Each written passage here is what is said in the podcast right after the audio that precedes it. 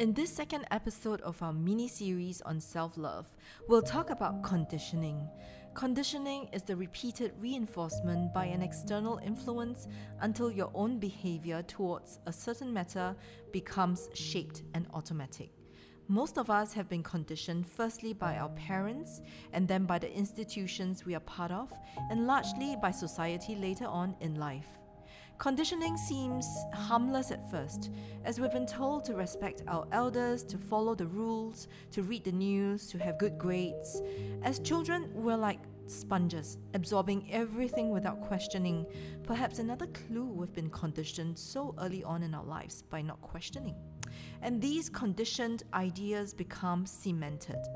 So, why is conditioning bad?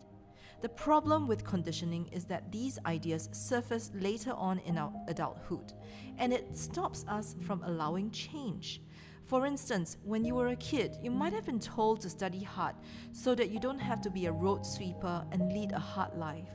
The fear of not having enough money, insinuated by the low income being a road sweeper brings, was already conditioned within you since young. This fear is further perpetuated as you grow up and feel the competition from peers as they acquire cars and houses.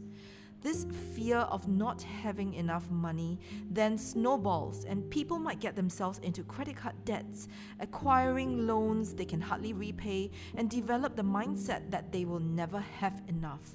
This is the power of conditioning. Conditioning shackles you to beliefs that can create recurring problems that you are unable to be free from. So, how can you identify the conditioning you have in life? Take a look at the conditioning you have received in your life and try to dissect it to understand where it stems from, usually from dissent, fear, anger, worries, and so on. What we want to do here at Super Farmers is to guide you to gently dismantle conditioning that holds you back from being the authentic you. Super Farmers Wellness made simple for everyone.